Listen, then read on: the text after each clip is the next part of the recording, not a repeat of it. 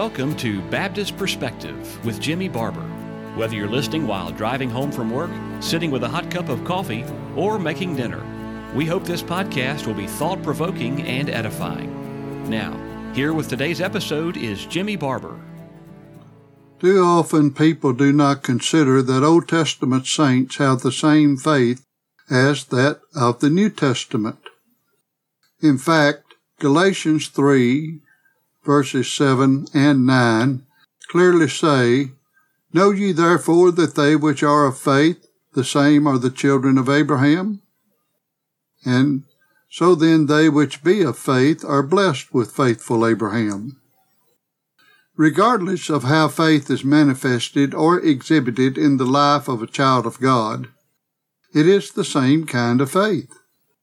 Ephesians 4 verses 4 through 6 equally testifies to this in that it declares that we all are called in one hope of our calling, one Lord, one faith, one God and Father of all, who is above all and through all and in you all. The reason that people in the Old Testament did not believe the gospel is the same as why people now do not believe. It is because it is not mixed with faith. Hebrews 4 2 testifies to this truth. For unto us was the gospel preached, as well as unto them, but the word preached did not profit them, not being mixed with faith in them that heard it. Notice that it was the same gospel. There was not a separate gospel in the Old Testament. The gospel that was preached unto them is the same gospel preached unto us. That is, provided the gospel preached today is the one true gospel as confirmed in Galatians chapter 1 verses 6 through 7. I marvel that you are so soon removed from him that called you into the grace of Christ unto another gospel, which is not another, but there be some that troubled you and would pervert the gospel of Christ. The Lord willing, we will discuss the gospel more in detail in the future. Books written, sermons preached, and theologians have lectured endeavoring to ascertain how much gospel one must believe or how accurate a particular theological system conforms to the truth of the gospel. Obviously, the scriptures are silent regarding this question. One thing is certain. Each child of grace has faith, and that faith is realized before God. Man may not be able to determine or evaluate how much faith one has, but God knows. Even the writer of Hebrews affirmed that many were unnamed, that wandered about in sheepskins and goatskins, being destitute, afflicted, tormented, of whom the world was not worthy. They wandered in deserts and in mountains and in dens and caves of the earth. Hebrews 11 verses 37 and 38.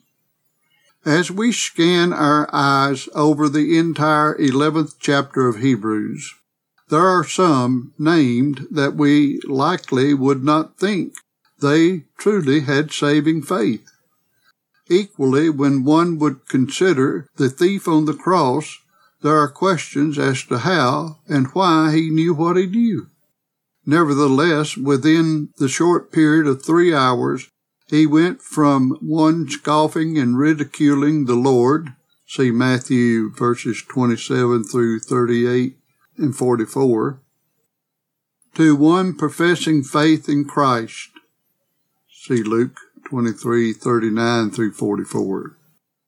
That faith was manifested in him is seen, one, by rebuking the other thief, two, admitting that he was getting what was just by being crucified.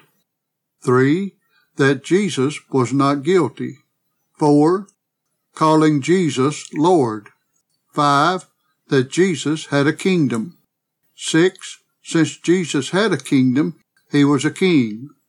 And seven, since Jesus would die on the cross, he would have to come into his kingdom in the resurrection. Here are at least seven things that confirm the faith of the thief. Equally, Abraham did not confess some theological system when he was in Ur, but years before Genesis 15, we know that he left Ur by faith and obeyed God, leaving that place, not knowing whither he went. Hebrews 11:8. Since the book of Hebrews is devoted to affirming that the new covenant is better and superior to that of the old, it clearly establishes that the faith of the Old Testament is the same in quoting from Habakkuk 2:4. Behold, his soul which is lifted up is not upright in him, but the just shall live by his faith. Hebrews 11:38.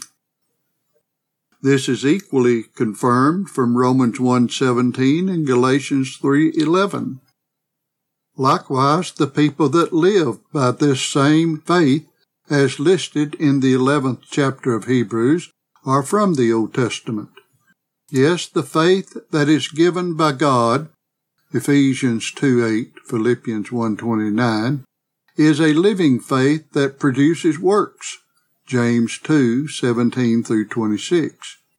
In fact, just as faith is an evidence of justification, so are works. This is what James is saying when he wrote that Abraham and Rahab were justified by works. As demonstrated before, the ground of justification is the righteousness of God and not our believing or faith exercised by us. Allow me to emphasize again that we must distinguish between the principle of faith and the act of faith and know that justification is by the person and work of the Lord Jesus Christ. Some may think that we are making too much to do about nothing, but I assure you this is not the case. It is essential that we are clear and accurate regarding the doctrine of justification. It may well be the case that what I am about to say should have been said at the beginning of our study of justification, because theologians and scholars for centuries have affirmed the importance of this doctrine. It has been said by many that Martin Luther said that justification is the article which the church stands or falls. I recently was listening to a podcast by R.C. Sproul entitled Justification by Faith Alone, wherein he affirmed that this was the essential issue of the Reformation. Regarding Luther's statement, Justin Taylor wrote the following. So about the phrase attributed to Luther, then justificatio est articulus stantius est cadentis ecclesias, uh, if I pronounced the Latin correctly. Justification is the article by which the church stands or falls. From what I have been able to find, the first use of this exact phrase was by Luther's theologian, Balthasar Meisner, who said that it was a proverb of Luther. In 1618, Reformed theologian Johann Heinrich Alsted wrote articulus justificationis dictor articulus stantis et cadentis ecclesia. In the Theological Scholista, well, it gives the source here, which the quote is in English, the article of justification is said to be the article by which the church stands or falls. We don't have record of Luther using the exact phrase, but very close. In other words, the Latin quote that is translated that Luther said, because if this article of justification stands, the church stands. If this article collapses, the church collapses. Luther certainly expressed the same thought in numerous ways, but this is the closest I've been to the famous quote. That is Justin Taylor's quotation that's found on the internet under the website of the Gospel Coalition. And I have the link cited in the text. Regardless of the exact words of Luther, this belief has been affirmed by many for centuries.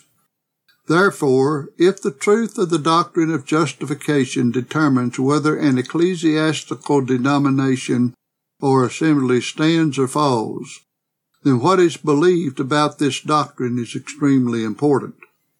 The doctrine of justification is not merely a subject of Christian literature. It is pivotal regarding the authenticity of the house of God, the pillar and ground of the truth. 1 Timothy 3:15.